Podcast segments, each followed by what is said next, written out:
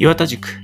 この番組は感染症を専門とする医師神戸大学病院感染症内科の岩田健太郎が一般の方から感染症のプロまで幅広く情報を発信していくものです。なお内容は所属先の見解ではありません。そして内容については収録日時点のものですのでその点ご了承ください。また番組の内容は一般的な知識を提供するもので個々の患者さんへの適用には十分にご注意ください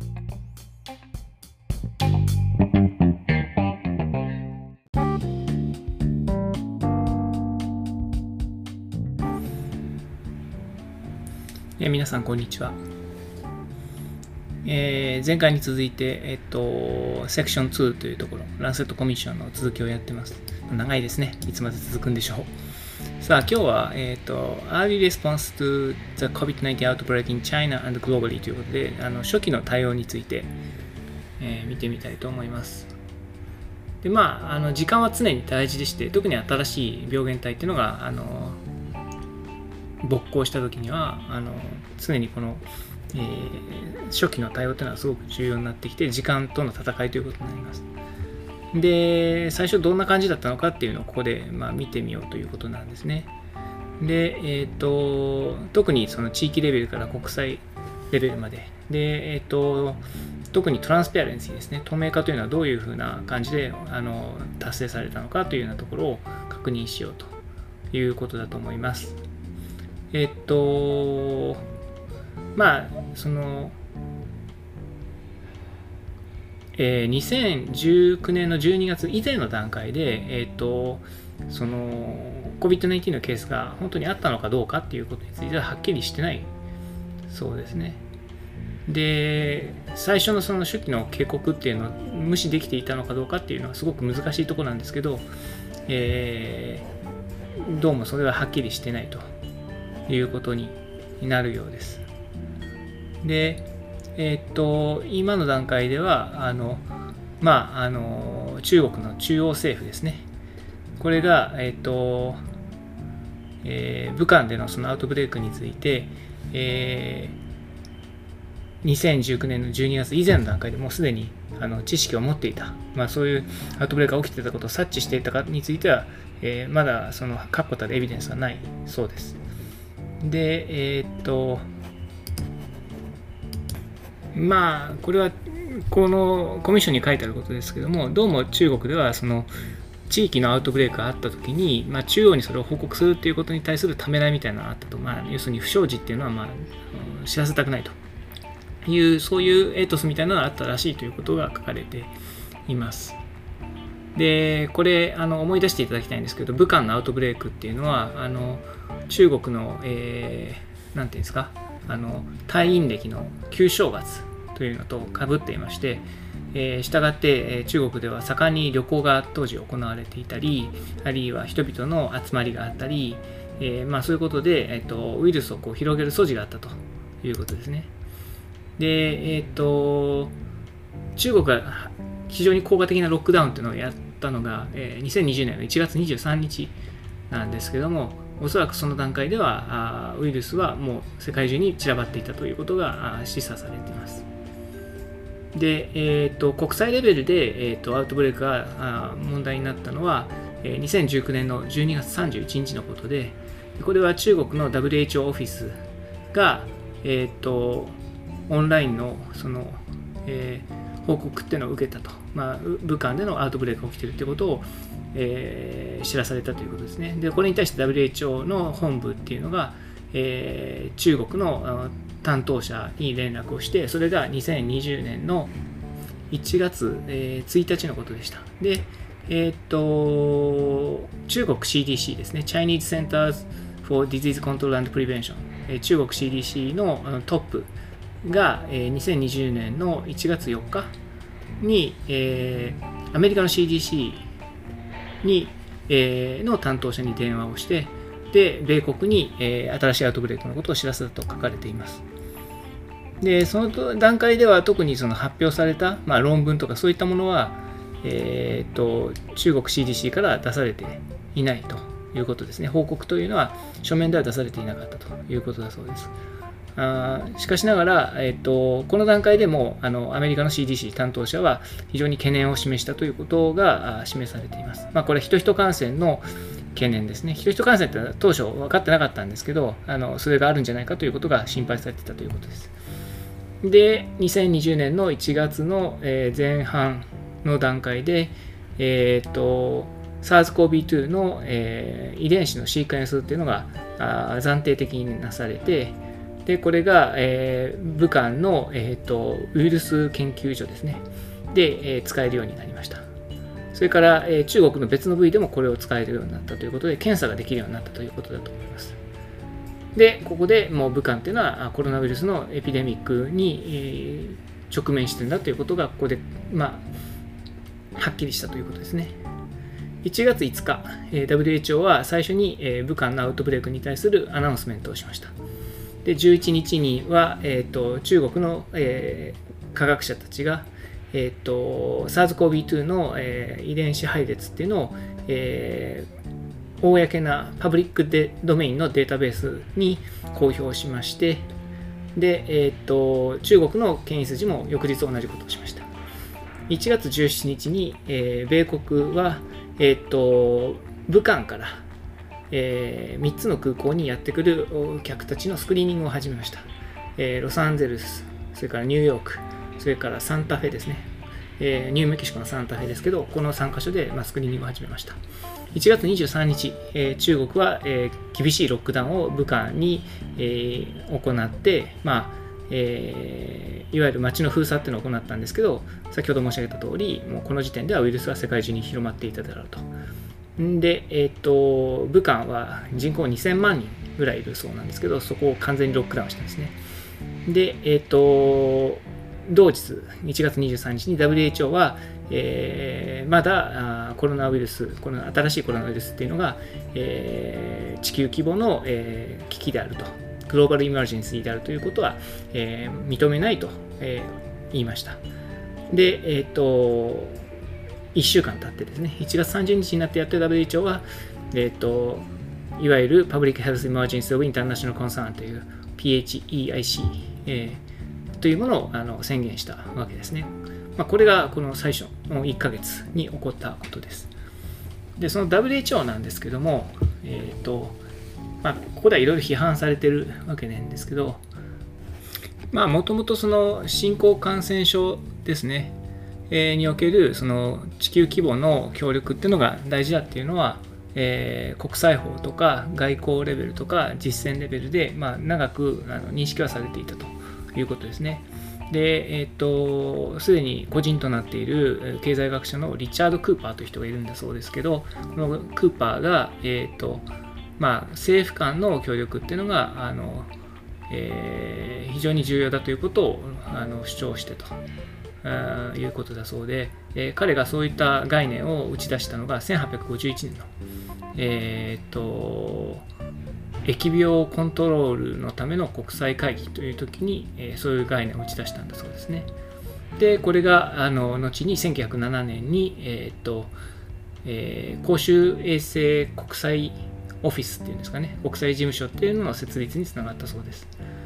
これが、まあ、あの WHO の前身になったんですね。インターナショナル・オフィス・オブ・パブリック・ハイジーン。1907年。で、これが WHO の前身なんですね。WHO ができたのは1948年。で、えー、でまあ、地球規模のその健康問題に対するあの、まあ、中心となるの存在であるということですね。で、えっ、ー、と、WHO 憲章っていうのがあるんですけど、えー、これの21章の A っていうのと22章で、えっ、ー、と、ワールドヘルスアセンブリーですね、えー、世界健康会議っていうんですかね、WHA というのがあって、で、えー、これにに基づいてその、えー、レギュレーション法的規制みたいなものについて論じられていると。でそれで、えーと、国際規模での、えー、疫病の広がりを防ぐための法整備っていうのが論じられているそうです。でこれがいわゆるインターナショナルヘルスレギュレーション IHR というやつですね。まあ、この辺あの国際感染症対策の時の会議とかでよく論じられるというかよく名前が出されるものですね。IHR。これが1969年にできましたでこれの改正というのはこれまで3回行われているそうです一番最後の改正というのは2005年に行われましてこれは2003年に起こった SARS の流行を受けてのことですでこの最後の改正2005年以降を、えー、WHO のメンバー国ですね、えー、はあのこの H IHR か。IHR に基づいて、まあ、国際協調しましょうということを言ってたということですね。えー、っと、で、えー、原則として IHR2005 年版では、えー、っと、これは COVID-19 対応の基盤となったわけですけど、えー、国際協調とかですね、えー、というのを、あの、まあ、の中心になったとでこれはあの現在ですね、まあ、国際間の貿易とか旅行っていうのがあの21世紀になってからすごくこう拡大したわけですけどそのようなあの国際交流の盛んな世界における、まあ、中心的な役割を果たしたのが2005年版の IHR であるということだそうです。まあ、この辺はかなり政治の話なんで僕もそんなに得意じゃないんですけどそういったことが延々と論じられていますね。で IHR は何を言ってるかというとえー、7つの、えーと、領域についての改正というか改善点っていうのを、えー、示しています。これどういうことかというと、そのその前のバージョンの IHR ですね、3回改正した IHR の、えー、最後から2番目の IHR から7つ改正したというふうに、ここでは書かれています。その7つとは何かというと、えっ、ー、と、1番が、Wide Scope of Application という、まあ、あの適用範囲を広く持つということでしょうかね。で、2番が Obligations of Member States to Develop Minimum、えー、Core Public Health Capacities。これは、えー、メンバー国がですね、最小限の最低限度の、えー、コアとなる公衆衛生上のキャパを持ちましょうという義務ですね、オブリゲーション。義務を有するということですね。それから、えーと、3番目が Responsibilities of Member States to notify WHO of events that could constitute a public health emergency まあ、公衆衛生上のその危機的な状況が生じたらすぐに WHO に報告しましょうとしなさいという責任ですね。ということが書かれている。4番目は何かというと Provisions authorizing WHO to consider unofficial reports of public health events と。まあ、これはあれですかね。あの公衆衛生上のイベントが起きたときに、えー、非公式な、えーと、報告書をあの作るようなその権限を WHO に与えるということですかね。で、5番目が、えー、The power for WHO to designate a public health emergency of international concern ということで、これがいわゆる PHEIC を、えーと、宣言する権限を、えー、WHO に与えるということでで、実際に与えられたわけですけど、えー、2020年の1月30日ですね。で、6番が、えーと、Protection of the Human Rights of Persons and Travelers、えー、人、そして旅行者の人権を守ると。で、7番目が、えー、Mechanisms for Urgent Communications between Member States and WHO。メンバー国と WHO の間で、えーと、緊急の、えーと、コミュニケーションを取る、えー、メカニズム、仕組みを作るということですね。でこれが7つが2005年に、えーまあ、改正版として加えられましたよということです。まところがですね、あのこういった施策というのは、えー、強固なあのグローバルレベルの、えー、SARS-CoV-2 に対する、えー、対応っていうのには十分でなかったというふうにランセットコミッションは、えー、書いています。で、えっ、と、まあ、WHO もあの、うんまあ、要は犠牲者でして、えー、米国と中国の対立ですね、これが非常に強かったということで、その板挟みにあって WHO は、まああのー、うまく働けなかったと。うんとでそれは例えば2020年の5月のことで、これアメリカ合衆国がですね、WHO からあの脱退するぞというようなことを、えー、まあ、宣言したわけですね。覚えておいでの方もおいででしょうか。トランプ政権の頃ですね。まあ、こういうことであの WHO は、まあ、露骨に大国に脅かされるような状況にあったわけですね。まあ、これ実現はしなかったんですけど、まあ、そういうようなことが起きて、あの WHO と、えー、メンバー国が協力するっていうようなことは絵に描いた餅であって実現はしなかったということですね。それから、えーと、WHO はですねあの非常にあの強いその政治的な、まあ、バックっていうんですかねあの後ろ盾っていうのを書いていたそれからお金も足りなかった。それからあの水、まあ、その政策の遂行力もなかったと、まあ、何もなかったというふうにあの非常に酷評されています。でえっ、とまあ、基本的にはワールドヘルスアセンブリーという、まあ、会議においてその WHO のガバナンスっていうのは基本的にはあのそれぞれのメンバー国のあの、えー、ヘルスミニスターですね、まあ、あの保健関係の大臣からあの構成されている会議であると。えー、で、これあの、パンデミック対応としてはあの不適切であるというふうに書かれています。まあ、インナディクエットと書かれています。それには3つの理由があります。えー、最初に WHA、えー、ワールドヘルスアセンブリーというのの、えー、会議っていうのは、これはあの1年に1回しか行われてないと。で、パンデミックの場合は、もう毎日、その、えー、アクションが必要なわけで、これ年に1回の会議段階じゃとてもじゃないけど対応できないと。で、第2に WHA っていうのは、あのまあ、そのその存在自体が巨大すぎて、で、えー、パッとものを決めるにはあのでかすぎると。えー、何しろ WHO のメンバー国が193もあるわけですね。そうしたらもう会議をしてもすぐに即決ってわけにいかないわけですね。で、3番目には、えっ、ー、と、この各健康保険担当の大臣っていうのは、えー、政治的な権力っていうのを持ってないと。だから政府のそれぞれの政府の一員で大臣はやってるんだけどあの彼らがその即決してパンデミック対応の物事を決めるっていうその権力を持ってるわけじゃないというわけですね全政府的な意思決定っていうのを、まあ、パンデミックの時はしなきゃいけないわけですけどあの保健担当大臣、まあ、日本でいうところの厚生労働大臣にはそんな力はないということだったわけです、まあ、そういうことで、えパンデミック対応は WHO もしくはワールドヘルスアセンブリではできなかったということなんだそうです。まあ、そういうことを受けて、2021年の WHA では、えー、WHO の改,、うん、改革ですね、リフォームっていうのを、えーまあ、始めたとをされてます。で、これはあの2つのトラック、2つの筋道で、えーと、始めました。で、えーと、まずは2005年の IHR を、えー、最新のものに改正すると。それから、えーと、WHA が新しいその、えー、パンデミックの、えー、防止、それから準備、それから対応のための、えー、グローバル地球規模の、えー、合意を取り付けるという2つのあのことをやろうとしていたそうです。これは2021年の段階ですね。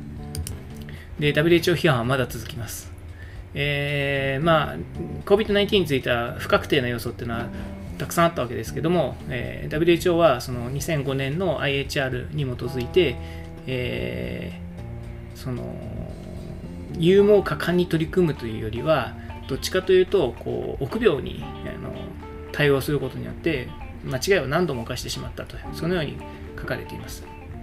で初期の段階では、えー、基本的にわからないことはたくさんあったわけですね。例えばウイルスの感染力とかそれから無症候感染者の、えー、感染伝播力とかあそれからあそもそも感染のさせ方とか、えー、そういうことは最初は分かってなかったんだけど時間とともに、えー、科学的な知見が、まあ、そういうのをどんどんどんどん明らかにしていってで、えーと、Asymptomatic Airborne Transmission、えー、無症候の人からあ空気を通じて伝播するっていうことが、えー、あってでウイルスっていうのは非常にまあ電波力が強いということが分かってきたと。しかしながら WHO っていうのは、えー、そういうあの可能性について、えー、対応するのには躊躇していたと。でえっ、ー、とまあその、えー、ウイルスの電波の分からないことですね uncertainties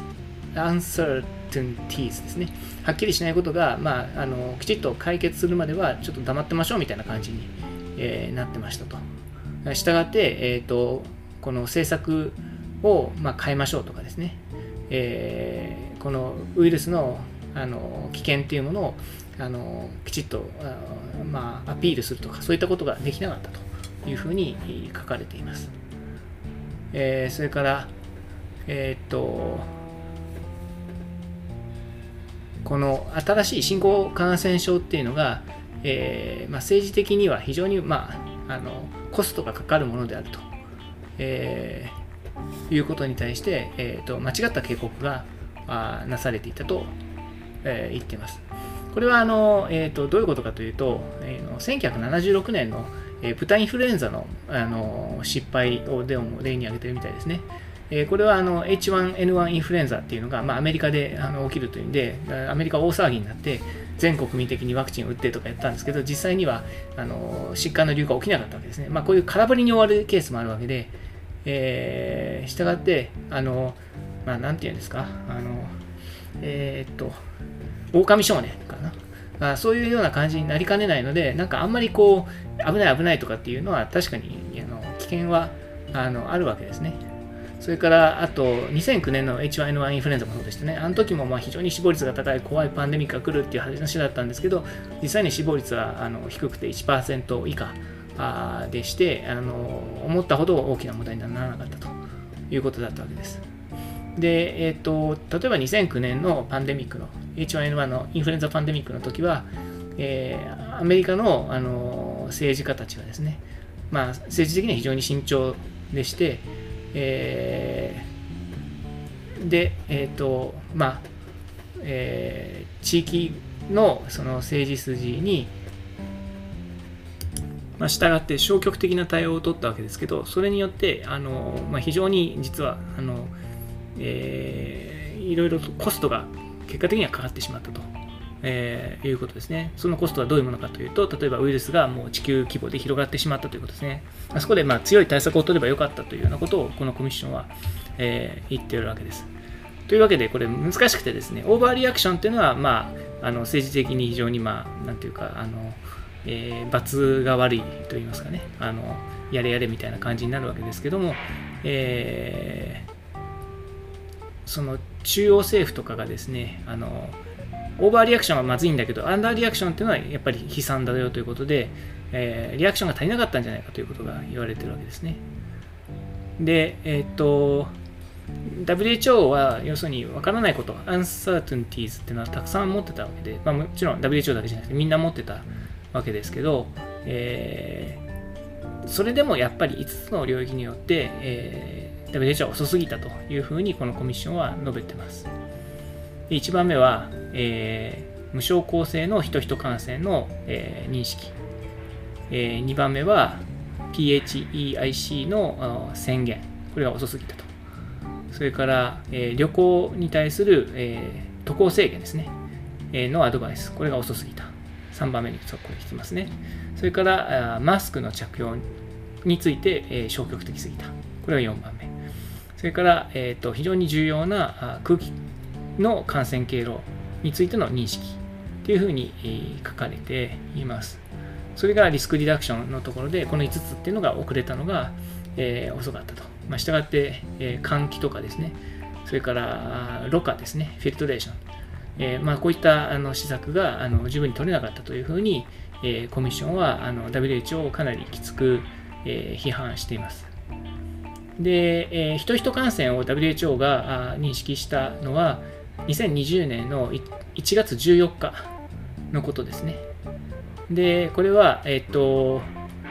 えー、中国の政治筋がですね、えー、新型コロナウイルスっていうのを、まあ、あの報告してから2週間後のことでしたと。で、そのから4日後、えー、1月22日に、えー、人々感染が起きているということを WHO は宣言しましたと。で、えっと、まあそういうことだったわけですね。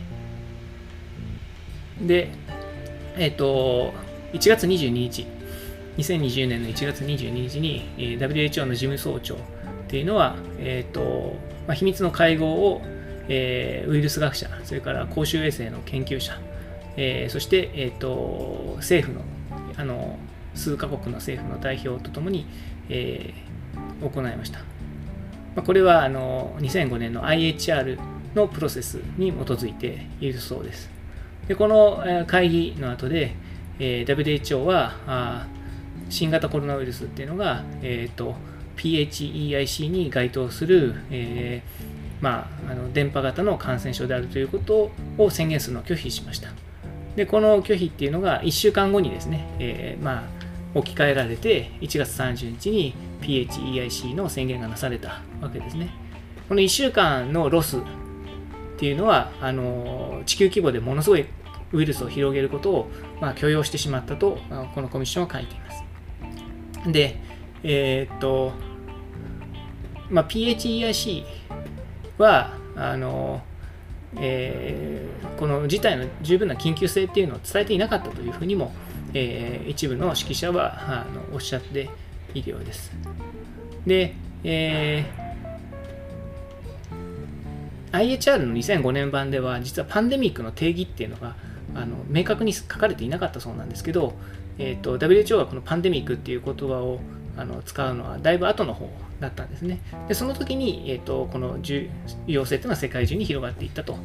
いうふうに書かれています。まあ、要は WHO はあの最初やらなすぎて遅すぎたというようなことが延々と書かれて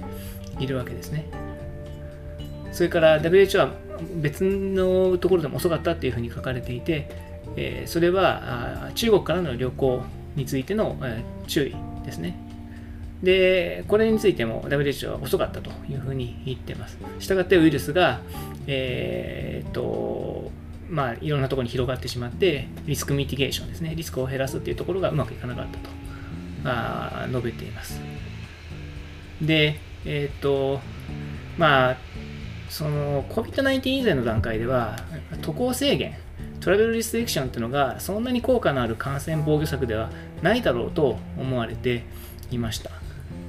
えー、まあ、そういうことで IHR2005 年版っていうのは、えー、旅行制限っていうのをあの推奨してなかったらしいんですね。で、えっ、ー、と、えまあ、単純にその渡航歴の情報収集とかですね、えー、そういうのをあのスクリーニングの目的で使うみたいなことがあ2005年版 IHR には書かれていただけだったというふうに、えー、書いてあったわけです。で、武漢で2020年の1月23日にロックダウンが行われたわけなんですけど、その時には多分世界中に SARS-CoV-2 が広がって、まあ、撒き散らされていたであろうと。で、アメリカ合衆国で最初の COVID-19 が診断されたのが1月20日ですね。で、これは1月15日に、えーと、武漢からと米国に、えーまあ、戻ってきた人の感染でしたと。でヨーロッパで最初に COVID-19 が診断されたのは1月24日。これは、えー、フランスのボルドーでした。で、えっ、ー、と、まあ、あの、えー、最初にヨーロッパで、まあ、感染が見つかった47人のうち、えー、そのうち14人があその直近で中国に渡航していたということだったんだそうです。で、えっ、ー、と、1月12日、1月10日ですね、1月10日から、えー、それから2月の24日までですね、えー、WHO は、あの、えー、渡航制限というのをせずにですね、えー、普通に、えーと、あの注意しましょうみたいなことしか言ってなかったと。で、え、ー、と、渡航制限については言及してなかったということですね。まあ、2月の下旬までですね。で、2月2021年、えー、翌年の7月になって、えーと、WHO はあリスクベースのアプローチをして、えーと、国際渡航っていうののあのにおいて、えー、コンタクトトレーシングとか症状のスクリーニングとか、えー、検査をしてマスクをしてそれから手指消毒などをちゃんとしましょうというようなことを言い出したと。これが、えっと、2021年4月ですから1年以上遅れたわけですね。まあそういうことであのかなり対話は遅れたというふうに書かれています。で、えっ、と、国際渡航ですね。の、えっ、と、まあ、これを調べてみると、えー、旅行制限ですね、渡航制限っていうのは、えっ、と、まあ、国境の段階で、えっ、と、疾患の広がりを防ぐことができると。で、これはあの PCR で検査をしたり、えカランティーン、検疫を用いることで、えーと、旅行者からの、えー、電波を、えー、減らすことができるというふうに、えー、書かれています。あしかしながら、えーと、2020年のある研究、2022年ですね、2022年に発表されたある研究によると、えー、例えば国境を閉鎖したり、とかっていうことで、えー、COVID-19 の広がりを減らしたというエビデンスはないというふうにも述べられています。まあそういうことで、えー、いわゆる水際作戦、ボーダーメジャーズっていうのは、えー、まあ迅速にですね、それから総合的に、えー、そして、えーと、他の方法と,、えーと、コンビにして行われたときに、まあ、初めて効果があるので、あのただあの国境で水際対策をやってもあの必ずしも効果はないということ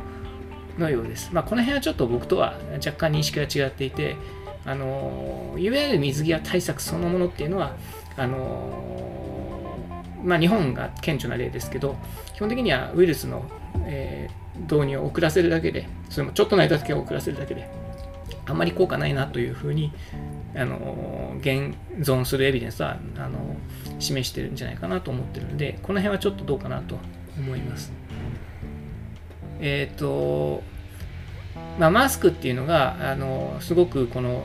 病原体の広がりを抑えることができるっていうのは、えー、アジア太平洋地域ではよく知られていましたねでこれがあまりシェアされてなかったのがヨーロッパとかアメリカの国だったとあいうことだそうですで WHO についても、えー、マスクっていうのは、えーと、推奨しだしたのがあ2020年の6月5日えー、これは PHEIC の宣言から4ヶ月ぐらい経ってからということで、これもすごく遅かったという批判の、えー、元になってます。えー、マスクがですね、えーと、COVID-19 の広がりを防ぐというエビデンスはないということをずっと WHO は言い続けたということですね。で、えーと、6月になって初めて WHO は、まあ、マスクは、えっ、ー、と、あ、ごめんなさい、えっ、ー、と、WHO は従来ですね、まあ、医療機関の中ではマスクはつけましょうと。えー、それから COVID-19 の症状がある人はマスクをつけましょうと。でそれ以外はマスクつけなくていいというふうに、まあ、言い続けていたということです。まあ、これ確かにエビデンスがなかったっていうのはそれもそうで、えーと、僕らの認識としても、あの市中で、まあ、今ちょうど同じようなことが言われ始めてますけど、あの例えば外とかでマスクとかはあのつけなくてもいいんじゃないかっていうようなことは当時も言ってましたし、まあ、今も言われてると思うんですけどこのフェイスマスクっていうのは、まあ、重要性っていうのを WHO はずっと言ってなかったよということが、まあ、ここでは批判として言われてるわけですね、まあ、そういうことで WHO の推奨っていうのは遅かったしだから曖昧だったと。いうことでそれはずっと2021年の4月までそんな感じだったというふうにコミッションは、えー、述べていますで特に顕著な例としては、えー、この2020年の7月に、えー、238人の科学者からの、えーと、書簡っていうのがあ出されてるんですね。で、えー、WHO にその書簡が出されて、えーと、COVID-19 の空気電波っていうのを認めろというふうに、えーと、出しています。で、WHO はそれに対して、えーと、自分たちのスタンスを2021年の4月まで、えー、変えなかったと。えー、4月30日ですね。まで変えなかったということが言われています。このコミッションにおいては、このエアボーントランスミッションについてかなりきつく、えー、書かれています。これも僕とはちょっと認識が違っていて、あのエアボーントランスミッションっていうのは、起きることは起きるんだけど、あのそんなにメジャーなそのポイントではなくて、いわゆるマシンとか結核みたいな広がり方は、えー、サーズコビットはしてないと思うんですけど、まあ、このコミッションについては、ここがあの WHO のやばいとこだったでしょうというふうに書いてるわけですね。で、えっ、ー、と、まあ、だから、rapid identification of dominant exposure route for、emerging infectious diseases is a crucial first step in the response to a new outbreak because this knowledge helps to establish effective control strategy for reducing risk と書かれてるわけですけど、まあそうかなという、えー、気はします。えっ、ー、と、まあただ、あの、えーそうですね。だから初期の段階では、そのフィジカルディスタンス、いわゆるソーシャルディスタンスとかですね、それからあ清掃とかですね、えー、表面、えっと、消毒とか、えー、手洗いとか、まあ、そういったところが強調されたというふうに書かれてるわけですけど、まあでも飛沫の電波については前々から言われていたので、えー、ちょっとここは認識違うかなとは思いますけど、まあ、ランセットとしてはそう書いてるということですね。で、えっ、と、まあ、多分欧米では特にですね、そのマスクっていうのは、あのしっかり、えーと、推奨もされなかったし、実際それもされなかったということで、えー、おそらくはそのことがあのものすごいたくさんの患者を生んだ原因なんじゃないかというふうに、えー、ここでは書かれています。uh, incorrect assumptions about airborne transmission persisted in the form of continued misallocation of time, energy, and resources, enabling the virus to continue to spread almost unabated for months と書かれていても、全く無策だったみたいに書かれているわけですね。まあ、しかしながらあの、ソーシャルディスタンシングとかマスクっていうのが飛沫感染のブロックには役に立つわけだし、そもそもロックダウンっていうのがそういうのの、えっと、を前提にした対策である以上は、ちょっとランセットのあのコミッションっていうのはちょっと偏りすぎかなと個人的には感じないでもないです。まあしかしながら、あのまあ、こういうことで WHO はとにかく無策だったっていうようなことが、まあ、ここではずっと言われているわけですね。まあ、あのその権威筋に対してあのなていうか忖度しないっていうところは、まあ、日本のあのなていうかあのズブズブの総括よりは随分マシなのかもしれないですね。まあ、今回も 結局長くなった割にあまり先へ進めませんでしたけどまたあのこれぐらいにしときます。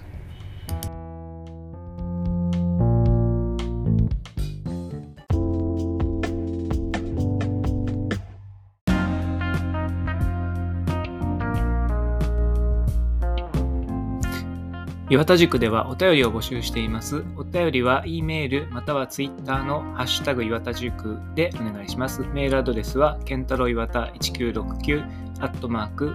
gmail.com です。それでは皆さんさようなら。